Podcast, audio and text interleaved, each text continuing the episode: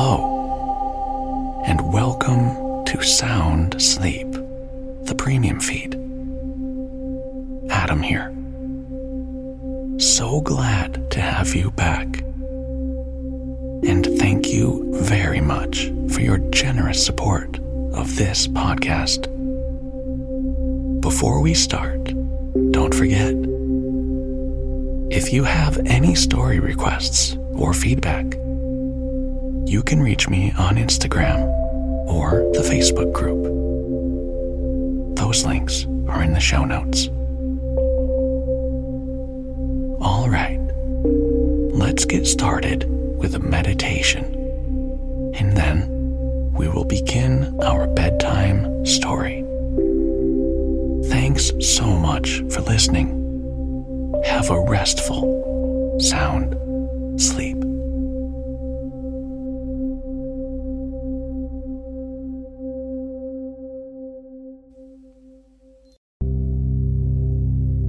Looking for even more stories to listen to and fall asleep with?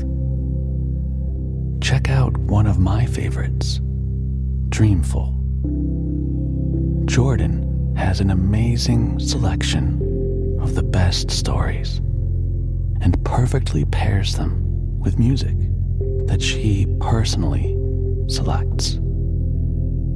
You'll be snoozing in no time to Pride and Prejudice, The Wonderful Wizard of Oz, or you could easily get hooked on her 12-part Constellation series. Check out Dreamful wherever you listen to podcasts.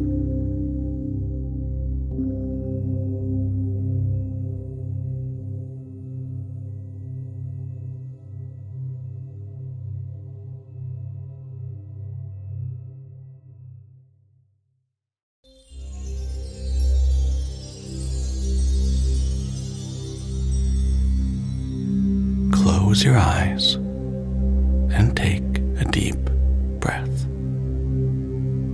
Then exhale all of the tension and stress in your body away. Now, visualize a pendulum in front of you. It could be any size or shape that you find soothing. As you watch the pendulum, allow yourself to get lost in its gentle, swinging motion. Notice how it moves back and forth in a steady, rhythmic way. You may notice that the pendulum's arc becomes wider as it gains momentum, and then narrower as it slows down. You may also see the pendulum's shadow moving across the ground or wall as it swings. As you watch the pendulum, you may find yourself becoming more and more hypnotized by its movement. The gentle, rhythmic swaying can be very soothing and relaxing, helping to calm your mind and ease any racing thoughts. Feel a sense of relaxation and calm wash over you. You are safe and at peace here. Allow yourself to sink deeper and deeper into relaxation as the pendulum continues to swing. And when you are ready, take a few more deep breaths, and we will begin our story.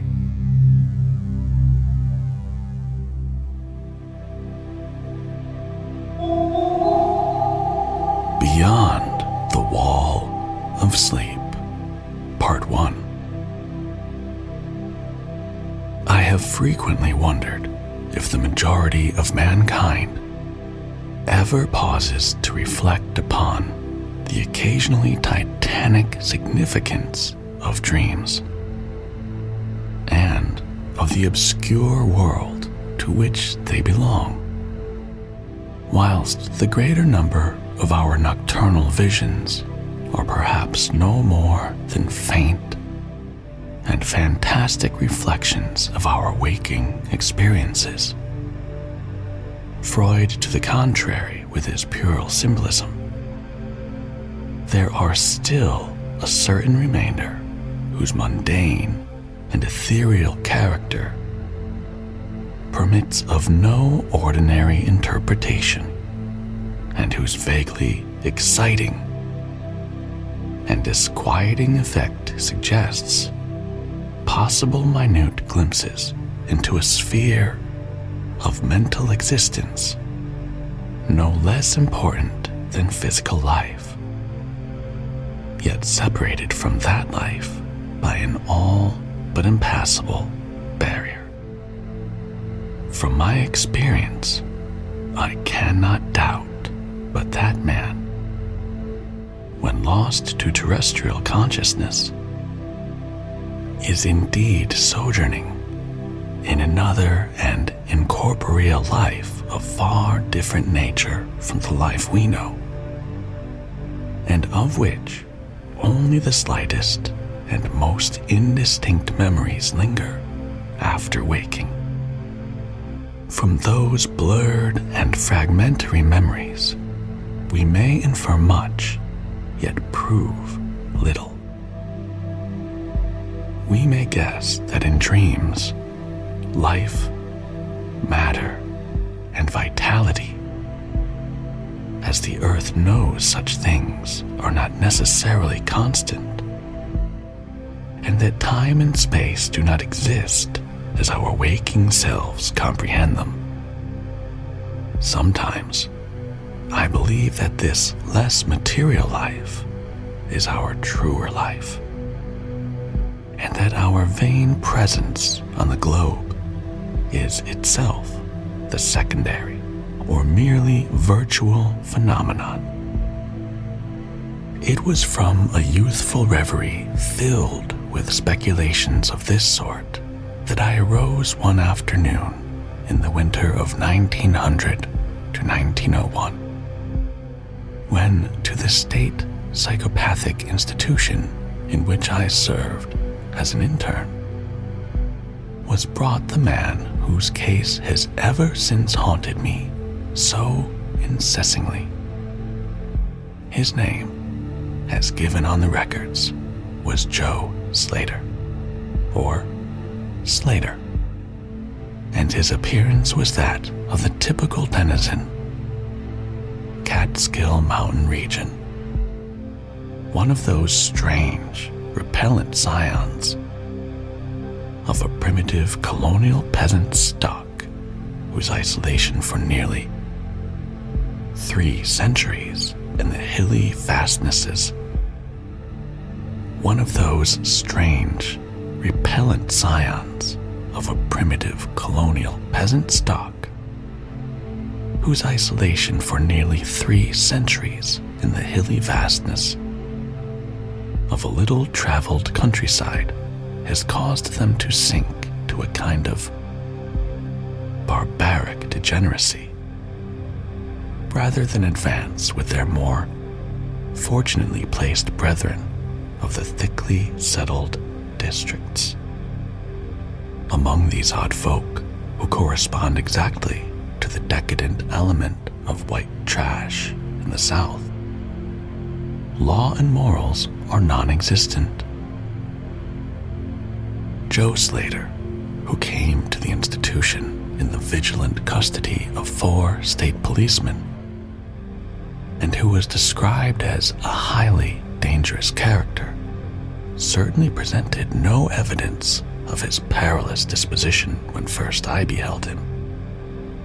Though well above the middle stature, and of somewhat brawny frame, he was given an absurd appearance of harmless stupidity by the pale, sleepy blueness of his small, watery eyes, the scantiness of his neglected and never-shaven growth of yellow beard, and the listless drooping of his heavy nether lip.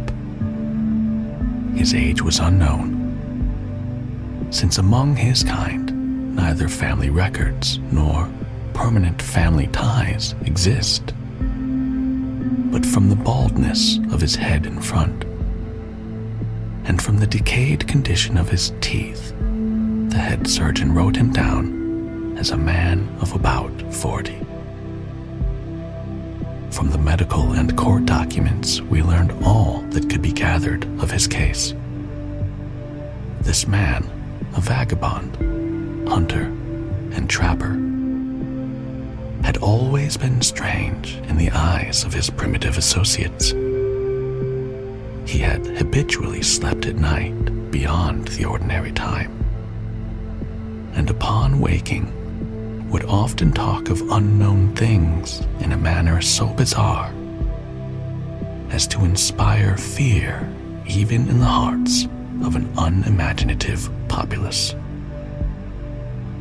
Not that his form of language was at all unusual, for he never spoke save in the debased patois of his environment, but the tone and tenor of his utterances were of such mysterious wildness that none might listen without apprehension.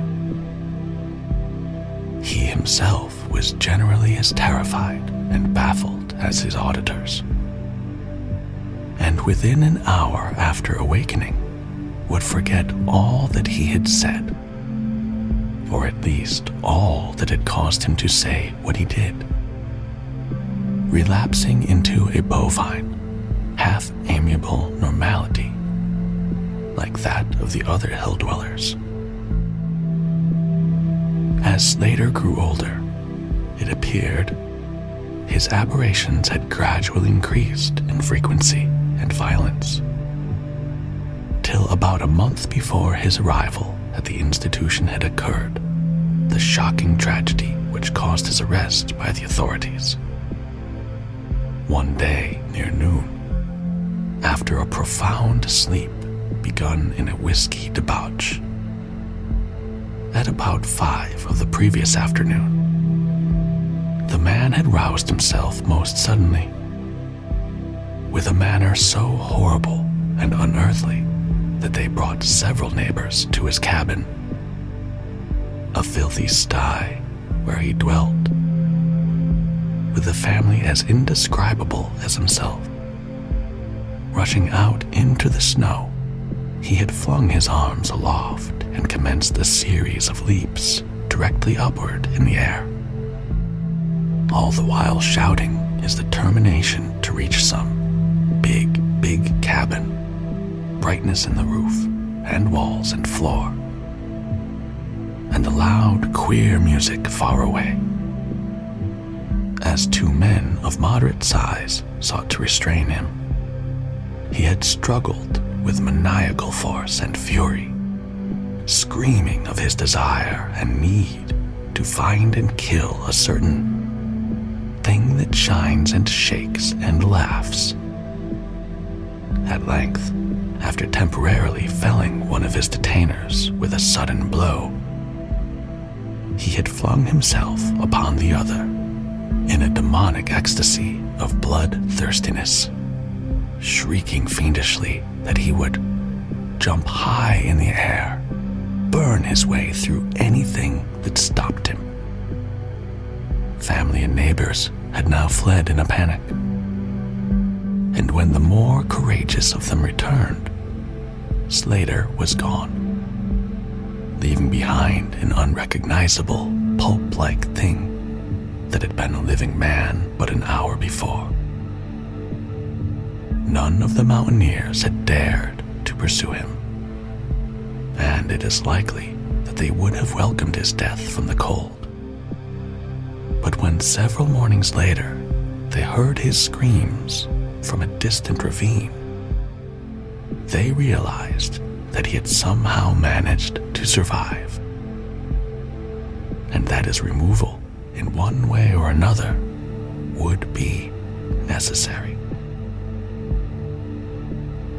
Then had followed an armed searching party, whose purpose, whatever it may have been originally, became that of a sheriff's posse after one of the seldom popular state troopers had by accident observed, then questioned, and finally joined the seekers. On the third day, Slater was found unconscious in the hollow of a tree and taken to Albany, where he was examined as soon as his senses returned. To his examiners, he told a simple story.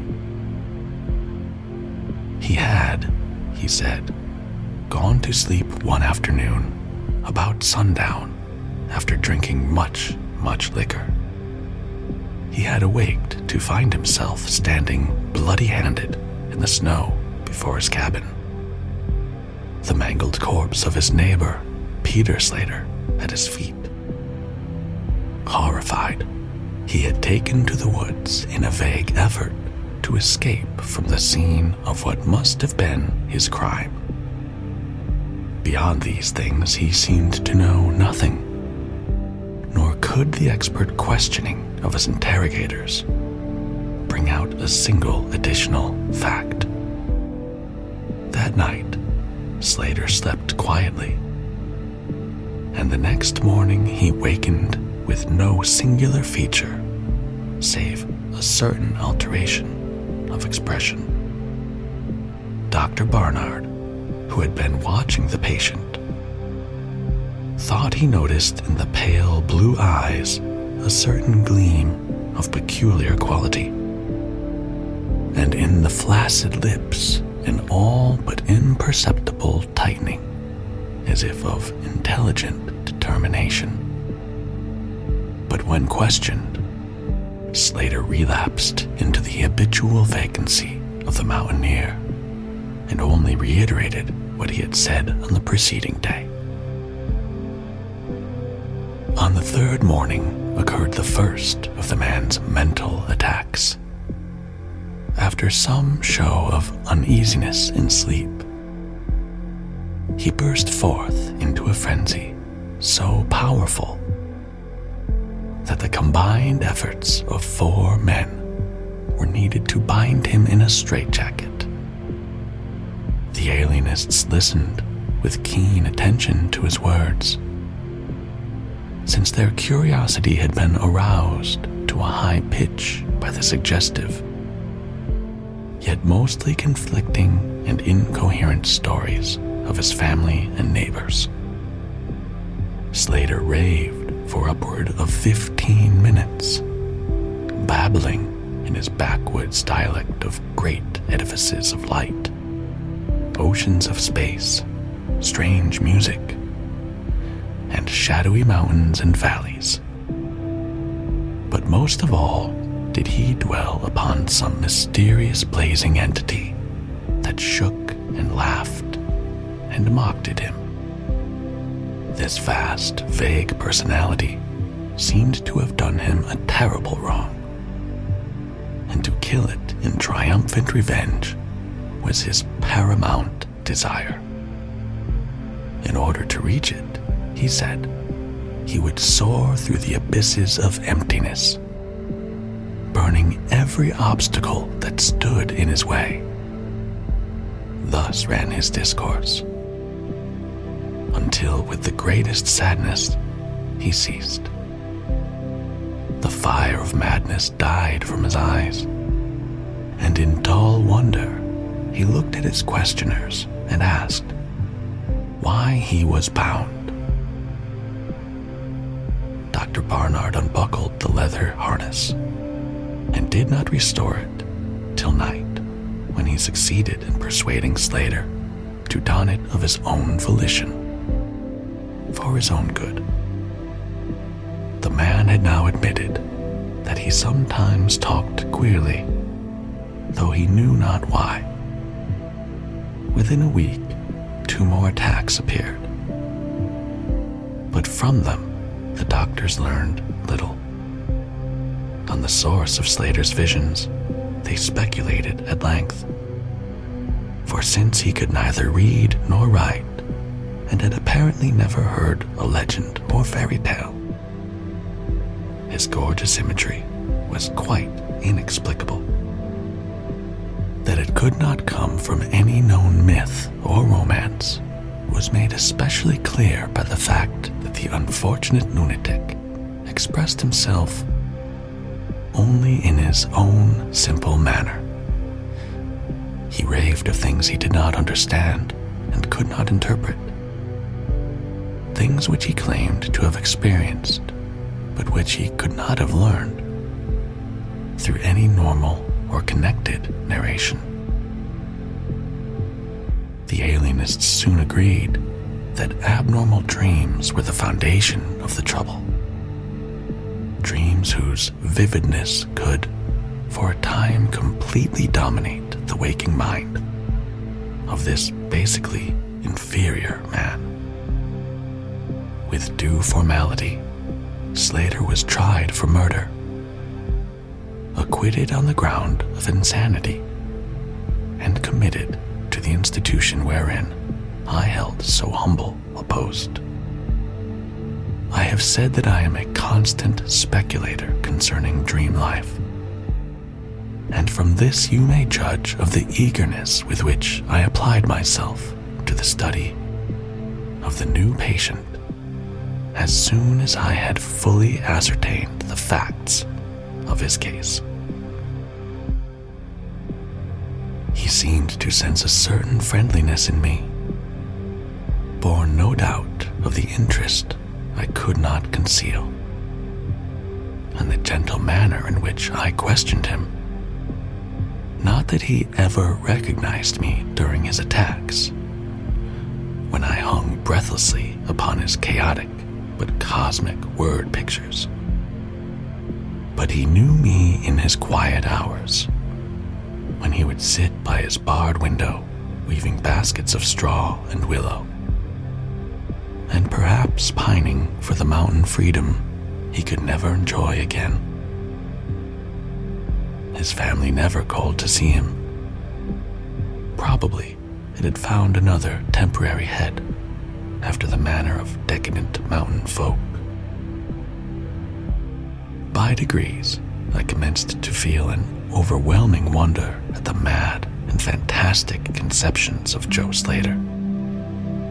The man himself was pitiably inferior in mentality and language alike, but his glowing, titanic visions, though described in a barbarous and disjointed jargon, were assuredly things which only a superior or even exceptional brain could conceive.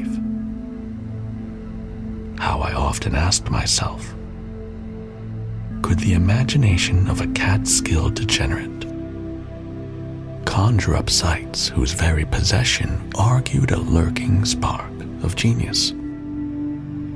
How could any backwoods dullard have gained so much as an idea of those glittering realms of supernal radiance and space about which Slater ranted in his furious delirium? More and more I inclined to the belief that in the pitiful personality who cringed before me lay the disordered nucleus of something beyond my comprehension, something infinitely beyond the comprehension of my more experienced but less imaginative medical and scientific colleagues. And yet, I could extract nothing definite from the man.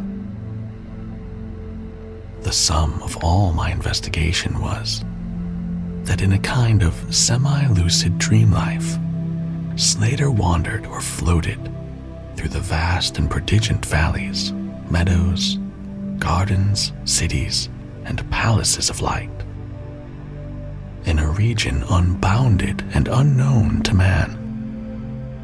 That there he was, no peasant or degenerate, but a creature of importance and vivid life, moving profoundly and dominantly, and checked only by a certain deadly enemy,